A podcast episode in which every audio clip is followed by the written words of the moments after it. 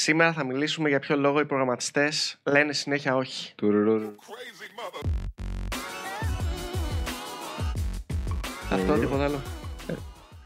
Όλοι ξέρουμε το τρόπο που δουλεύει.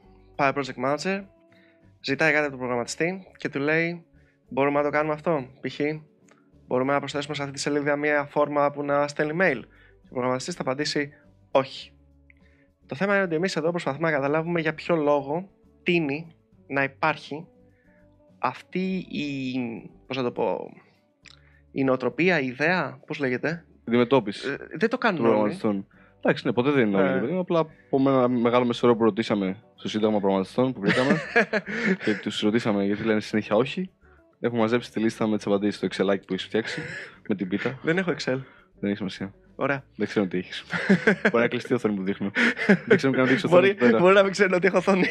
Έχει βγει έτσι αυτή η κακή φήμη, ρε παιδί μου, ότι οι προγραμματιστές λένε συνέχεια όχι, χωρίς λόγο, ίσα ίσα επειδή θέλουν να είναι αρνητικοί. Για ποιο λόγο υποτίθεται ότι οι προγραμματιστές είναι τόσο αρνητικοί; Και ο πρώτος λόγος, λοιπόν, για να πάμε κατευθείαν στο θέμα, που πιστεύουμε εμείς φυσικά, είναι ότι για κάποιο λάθος λόγο, κατά τη γνώμη μας, δεν συμπεριλαμβάνεται ο μέσος προγραμματιστής στη διαδικασία αποφάσεων. Μμμ. Δηλαδή, θέλουμε πάρα πολλές φορές να φτιάξουμε κάτι. Ζητάει κάτι ο πελάτης, θα το πει σε κάποιον που λέγεται είτε πολιτής, είτε account manager, είτε project manager, όπως θες πες τον, και θα το αποφασίσουν, θα βγάλουν μια τιμή, θα αποδεχτεί ο πελάτης το κόστος και ο προγραμματιστής ξαφνικά θα δει μπροστά του ένα issue ή ένα mail. Ή μια εβδομάδα ότι πρέπει να το κάνει. Ναι, δηλαδή ε, πρέπει να φτιάξουμε αυτό. Αυτός είναι που το φτιάχνει, αυτός είναι που ξέρει το σύστημα. Οπότε θα έπρεπε και αυτός να είναι μέσα στο κομμάτι της απόφασης. Όχι αναγκαστικά που θα αποφασίσει, αλλά να είναι μέσα στη διαδικασία της κοστολόγηση, ίσως του χρόνου που θα παραδοθεί το feature, Ναι, ναι, και το... στο αν είναι εφικτό ή όχι. Και το, ναι, και το πώς θα Σίγουρα. φτιαχτεί, όλα αυτά. Και για κάποιο λόγο, ε, περισσότερες αποφάσεις φαίνεται να παίρνει ο πολιτής για το πώς θα φτιαχτεί κάτι παρά ο προγραμματιστής. Και νομίζω ότι αυτό το βασικό πρόβλημα που δεν υπάρχει, υπάρχει αυτή η αντίληψη και αντιμετωπίζεται ο προγραμματιστής σαν ε, ότι απλά είναι για να εκτελέσει το feature, να το φτιάξεις ουσιαστικά, είναι ότι πιστεύουν ότι πιστεύουν και ίσως και να ισχύει αυτό. ίσως οι προγραμματιστέ να, να αποφεύγουν να μάθουν το business, να μάθουν το domain και όλοι οι υπόλοιποι του χώρου, όλοι οι συνα... δεν ξέρω πώς να το πω τώρα. Οι υπόλοιποι συνεργάτες, οι συναδέλφοι κτλ. ή οι ανώτεροι, οτιδήποτε δεν ξέρω πώς να το χαρακτηρίσω, πιστεύουν ότι ο προγραμματιστής δεν είναι business person, οπότε δεν έχει λόγο στο να αποφασίσει Ναι, ναι, ναι. πότε θα γίνει αυτό και αν θα γίνει αυτό και γιατί να γίνει αυτό. Ξέρεις, Οπότε με αυτά και με αυτά, στο τέλος έρχεται στον προγραμματιστή ένα task και του λένε να κάνεις αυτό, που δεν έχει ιδέα γιατί το κάνει, τι πρέπει να κάνει, πώς αποφασίστηκε και ακόμα και το πώς θα φτιαχτεί και γιατί θα φτιαχτεί. Και είναι λογικό να είναι αρνητικά προδιαθετημένος, προδιαθετημένος, προδιατεθειμένος. Προσπαθώντας να δούμε τώρα την αντίθετη πλευρά λίγο. Γιατί πολλές φορές έχουμε τους προγραμματιστές που επειδή δεν είναι η κύρια δουλειά τους το business και ό,τι αυτό περιλαμβάνει, δηλαδή ε, πωλήσεις, marketing, strategy Μμμ. και διάφορα τέτοια, επικεντρώνονται πάρα πολλές φορές σε, μ, σε τεχνικές λεπτομέρειες.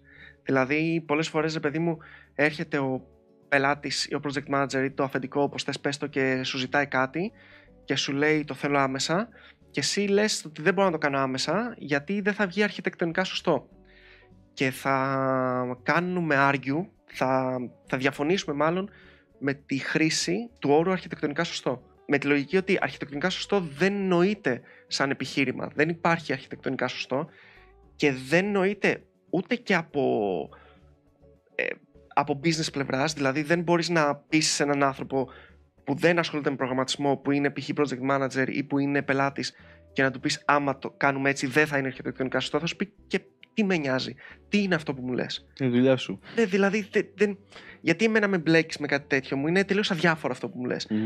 Και- Νομίζω ε, στη συνέχεια από αυτό το λάθος που κάνουν οι προγραμματιστές, που κάνουν οι προγραμματιστές είναι ότι δυσκολεύοντας και άλλο αυτή την κατάσταση, το αρχιτεκτονικά σωστό και όλο αυτό, ε, μετά χρησιμοποιούμε όρους προγραμματισμού, πληροφορικής για να εξηγήσουμε αυτά τα πράγματα. Ναι, ναι, ναι. Οπότε θέλω να βάλω Redis. Πρέπει να βάλω caching, πρέπει να βάλω ε, να φτιάξω άλλα endpoints στο REST API ή βάση δεδομένων.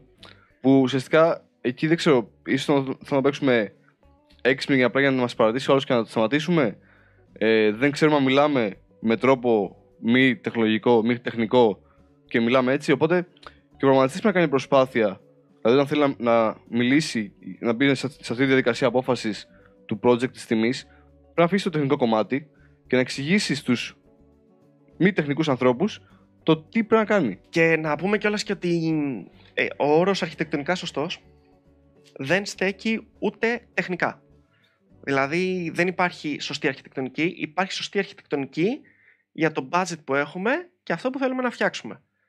Δηλαδή υπάρχει η σωστή αρχιτεκτονική που θα έκανες άμα ήθελες να φτιάξεις ένα REST API που θα δέχεται ένα εκατομμύριο requests την ώρα και υπάρχει σωστή αρχιτεκτονική για ένα e-shop που θα δέχεται 10 παραγγελίες την ημερα Που η, η, η, μία αρχιτεκτονική από την άλλη απέχει γύρω στα 2 με 3 μηδενικά. Άρα η, ή 4. Η σωστή αρχιτεκτονική ουσιαστικά μπορούμε ότι ξέρουμε ποια είναι η σωστή. Δηλαδή υπάρχουν πάρα πολλά βιβλία για design patterns, για architectural patterns. Υπάρχουν δηλαδή πάρα πολλές αρχιτεκτονικές που λέμε ότι είναι σωστές.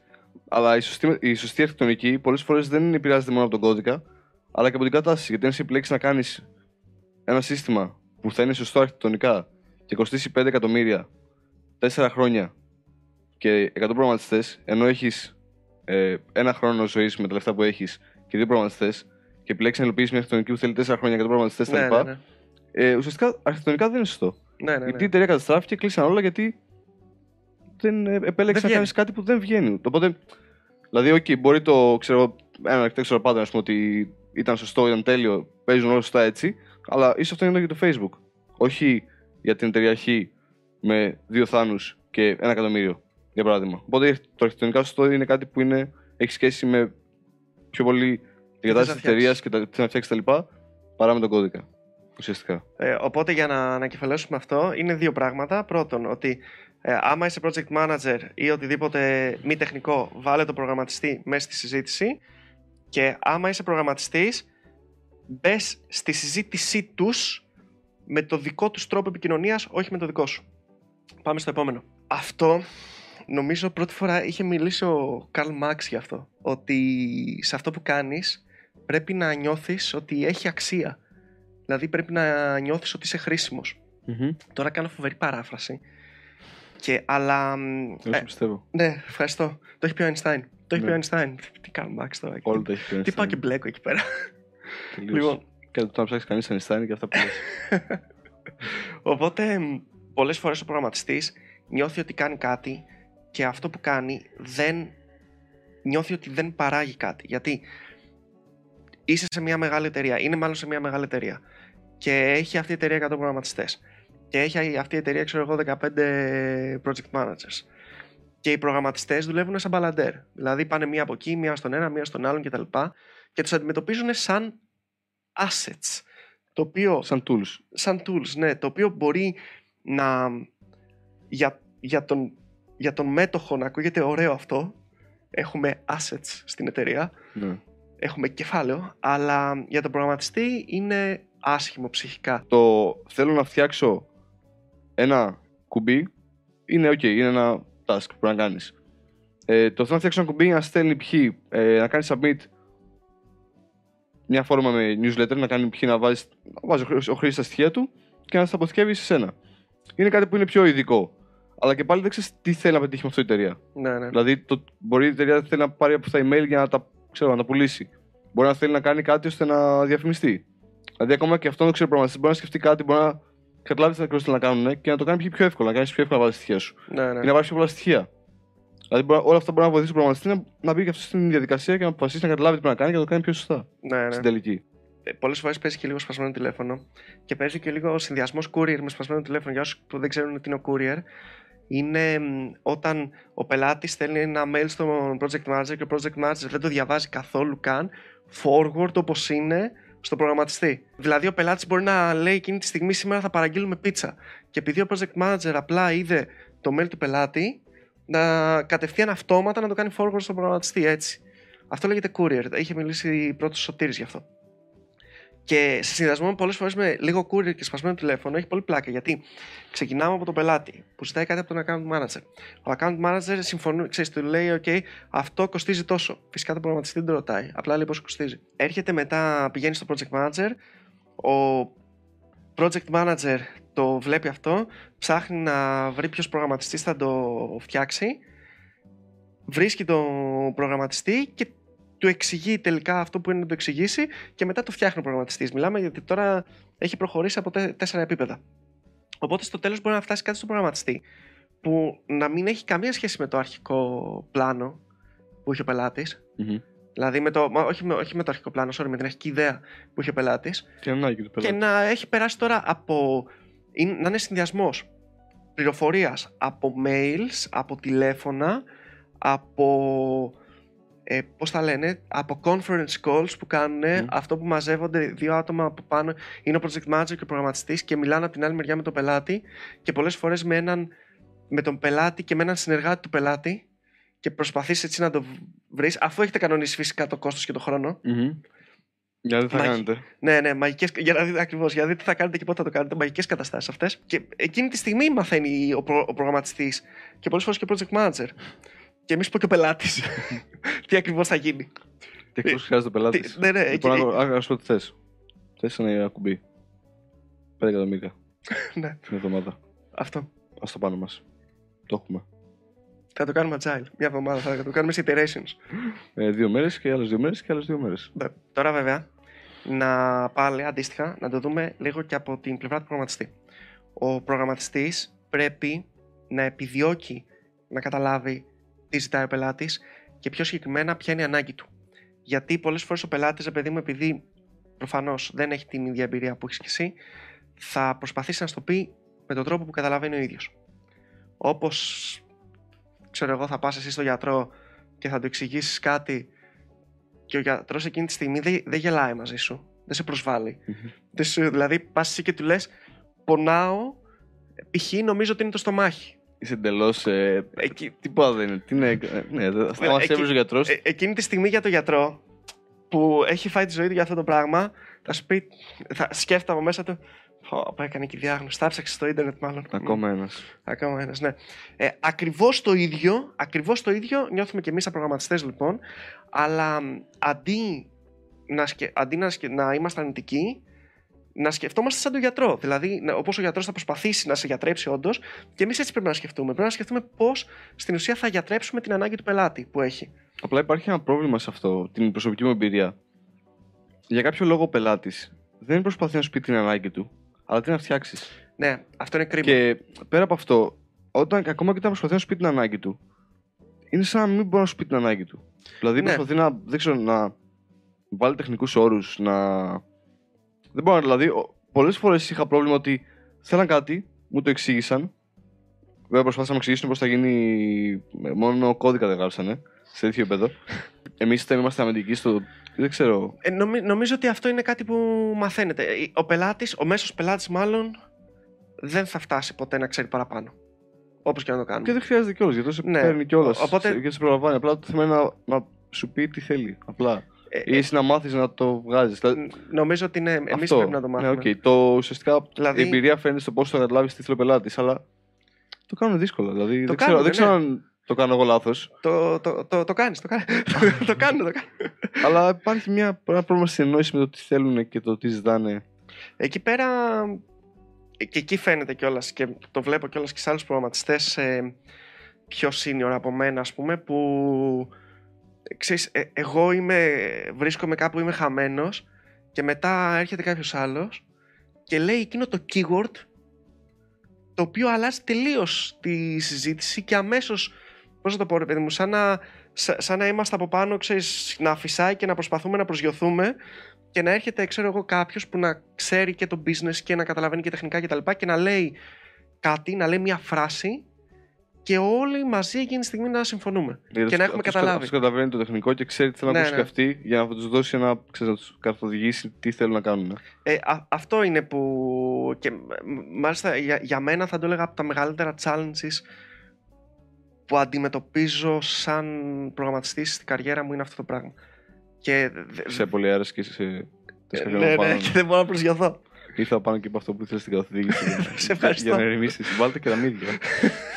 πάνω σε αυτό που είπαμε τώρα, να κάνουμε στο δεύτερο θέμα, να κάνουμε μια ανακεφαλαίωση. Οπότε, προσπάθησε να ενημερώνεις τον προγραμματιστή για το τι θες να κάνεις και για το γιατί θες να το κάνεις άμα είσαι project manager πελάτης ή μη technical και άμα είσαι προγραμματιστής προσπάθησε να μπει στη διαδικασία να βάλεις τους άλλους να σου εξηγήσουν τι πρέπει να γίνει και γιατί πρέπει να γίνει. Και να σιγουρευτεί ότι, ότι καταλαβαίνετε όλοι το ζητούμενο. Το ίδιο πράγμα, ναι. Αυτό. Πάμε στο επόμενο θέμα. Το επόμενο θέμα είναι ότι θα το δούμε τώρα τελείως από την πλευρά του προγραμματιστή. Πολλές φορές βλέπω μια αρνητικότητα σε πολλούς προγραμματιστές. Ε, σε πολλούς, εντάξει, δεν ξέρω τώρα, δεν έχω στατιστικό προφανώς. Βλέπω στους προγραμματιστές. Πάμε σύντομα αύριο. Έλα. Πάμε αύριο σύντομα να ρωτήσουμε κανένα Ναι, ναι. κανένα νοσταλγιά.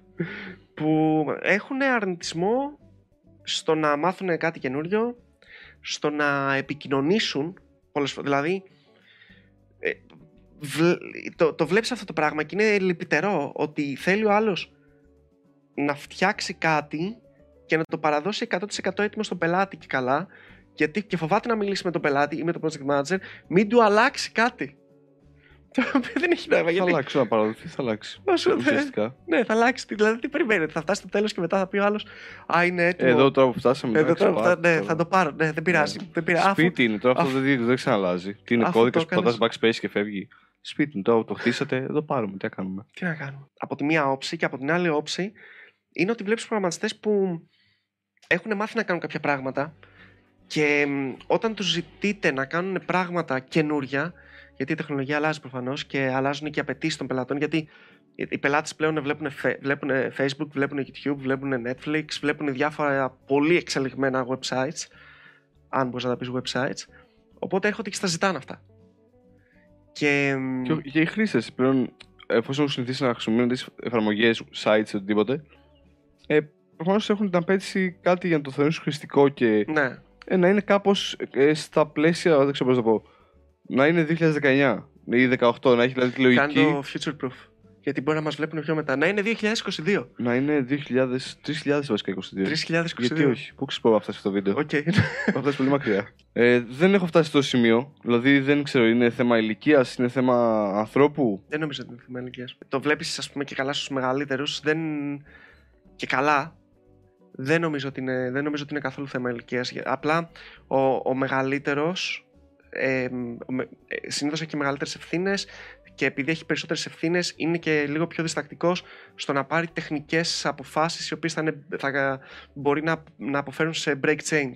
Ναι, κατάλαβα. Ο- Απλά έχει διαφορά το αρνητισμός με το ε, Με προσεκτικό. το προσεκτικός, ναι. Αυτό είναι δηλαδή και στον τρόπο που θα μιλήσει ο άλλος, θα σου εξηγήσει ενώ ο αρνητικός θα είναι σαν να μείνεται για κάτι ή να Ναι. πολεμάει, για, δηλαδή είναι λίγο πιο επιθετική συζήτηση παρά Θα σου πει, ξέρω εγώ, κατευθείαν. συζήτηση. Ξέρω, εγώ, αυτό που λες είναι λάθος. Αυτό που λες είναι λάθος. Δεν υπάρχει αυτό, λόγος για να αυτό το είναι δουλέψεις anti-pattern. ας πούμε. Αυτό έχει σαν αποτέλεσμα πολλές φορές να έρχεται να σου ζητήσει κάτι ο πελάτης, για να το πάμε στο θέμα μας, και εσύ να είσαι αρνητικός. Σαν, και να, γιατί πολύ απλά δεν θες να ασχοληθείς. Μου έχει τύχει να μιλάω με προγραμματιστή και να του λέω: Εδώ πρέπει να πας να βάλεις. Ε, ε, γιατί η βάση ήταν λίγο περίεργη, δηλαδή όλη η δομή της ήταν πολύ λάθος. Και λέω: Τουλάχιστον βάλε εδώ πέρα ένα index. Και λέω: Εγώ δεν, ξέρω, δεν ασχολούμαι με indexes. Ναι, κατάλαβα. Δε- δε- και σε αυτό δεν έχει Ναι, δεν είναι λογικό. δεν, δεν υπάρχει απα... δεν, ε, ε, εκεί με, αφέ, με αφόπλισε εμένα. Εγώ δεν είχα κάτι να πάω. Δεν... Ναι. Ε, οκ. Δεν είχα κάτι να Αφού- πω. Αφού δεν βάζεις. Εντάξει. Το επόμενο πράγμα, πάλι πάνω στο, στο, σε, αυτό το, σε αυτό το θέμα, Ένδειξε. είναι ότι ο προγραμματιστής για κάποιο λόγο θέλει να παραμείνει για πάντα technical. Και μ, Ναι. έχει... Ναι. ναι. Ε, σωστό. Ναι. Σωστό. λοιπόν, Δεν ξέρω αυτό έκανε γιατί το αναφέρει. γιατί το, γιατί το έχω βάλει στα αρνητικά; Είναι απολύτως λογικό. Ναι, δεν... Οκ. Αυτό που ήθελα να πω λοιπόν, αυτό που ήθελα να πω είναι ότι όταν για να, για να, για να σε Για να φτάσεις βάλουν στο- στη ναι. διαδικασία των αποφάσεων, για να ζητάνε τη γνώμη σου, πρέπει και εσύ για αυτό το πράγμα που δουλεύεις να αποκτήσεις κάποια γνώση για το πώς δουλεύει πέρα από τον προγραμματισμό. Άρα ουσιαστικά εννοείς ότι μπορείς να είσαι και πάντα technical, απλά χρειάζεται να μάθεις και το business. Χρ- χρ- ναι, χρ- Αυτό, δηλαδή, χρειάζεται, χρειάζεται να... να ξέρεις κάτι παραπάνω από τεχνολογία. ναι, ναι, χρειάζεται να αφιερώσεις χρόνο στο να μάθεις όχι μόνο πώς θα το φτιάχνεις, αλλά γιατί να το φτιάξεις και Και έτσι. τι φτιάχνεις. Γιατί, Όλο ναι, αυτό. Δηλαδή, τι, τι, τι πρόβλημα λύνεις, το domain σου, τι, ναι, ακριβώς, γιατί να δεις το χρήστη που το χρησιμοποιεί, τι, τι πρόβλημα αντιμετωπίζει, την καθημερινότητά του, τι θέλει να κάνει.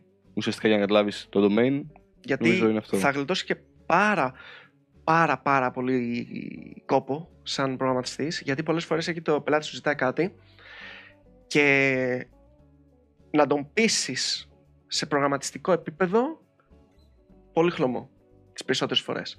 Δηλαδή δεν, τι, τι θα, θα αρχίσεις να μιλάς για casting, για, ξέρω εγώ, για patterns και για αρχιτεκτονικά και τα λοιπά, από εδώ μπαίνουν, από εδώ βγαίνουν. Άμα όμως εκείνη τη στιγμή του πεις ότι αυτό που πας να κάνεις έχει βγει μια έρευνα που έχει δείξει ότι είναι λάθος και να κοίτα πώς το κάνει Amazon, κοίτα πώς το κάνει Google κτλ. Έχεις πολύ μεγαλύτερες πιθανότητες να το πεισεις Δηλαδή, Με επιχειρήματα όχι τεχνολογικά ναι, ουσιαστικά. ναι, ακριβώς. Δηλαδή, δες το σαν ε, πρώτον καλό, είσαι καλύτερος επαγγελματίας γιατί βοηθάς περισσότερο τον πελάτη. Και δεύτερον, θα κάνεις λιγότερη δουλειά. Απλά. Πιο εύκολη τη δουλειά σου. Πιο εύκολη τη ουσιαστικά, δουλειά ναι. σου, ναι. Πιο εύκολη τη δουλειά σου, όχι λιγότερη. Πιο εύκολη τη δουλειά σου, ακριβώς. Θα κλείσουμε με το κλασικό παράδειγμά μας. Η διαδικασία της δημιουργίας ενός website είναι κάτι το οποίο υπάρχει τα τελευταία 20 χρόνια. Δηλαδή, είναι τόσο σύγχρονη επιστήμη, ας το πούμε έτσι. Μμμ. Ο προγραμματισμός, εντάξει, είναι μερικές δεκαετίες παραπάνω. Η διαδικασία κατασκευής σπιτιού είναι κάτι το οποίο υπάρχει τα τελευταία 15.000 χρόνια, μπορεί και παραπάνω. Μμμ. Με τον ένα ή με τον άλλο τρόπο, αλλά υπάρχει πάρα πάρα πολλά χρόνια. Και μ, για να φτάσουμε σήμερα όλα τα σπίτια να έχουν κάποια πολύ συγκεκριμένα design patterns, γιατί πα- τα design patterns υπάρχουν παντού, δηλαδή το που βάζουμε τις κολόνες, το που βάζουμε τα παράθυρα, το που βάζουμε τα calorifer, το που βάζουμε τα πλακάκια, όλα αυτά.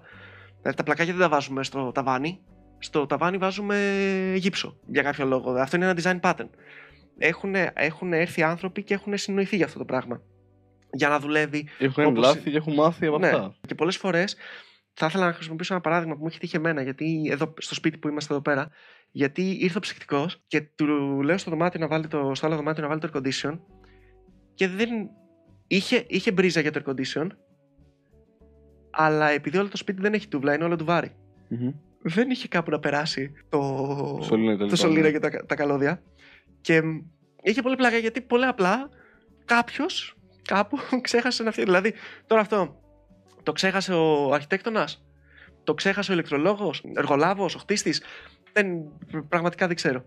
Ε, αλλά το θέμα είναι ότι ήρθε ο ψυκτικός και μου άλλαξε το design του, του σπιτιού στην ουσία, δηλαδή με κομπρεσέρ κανονικά.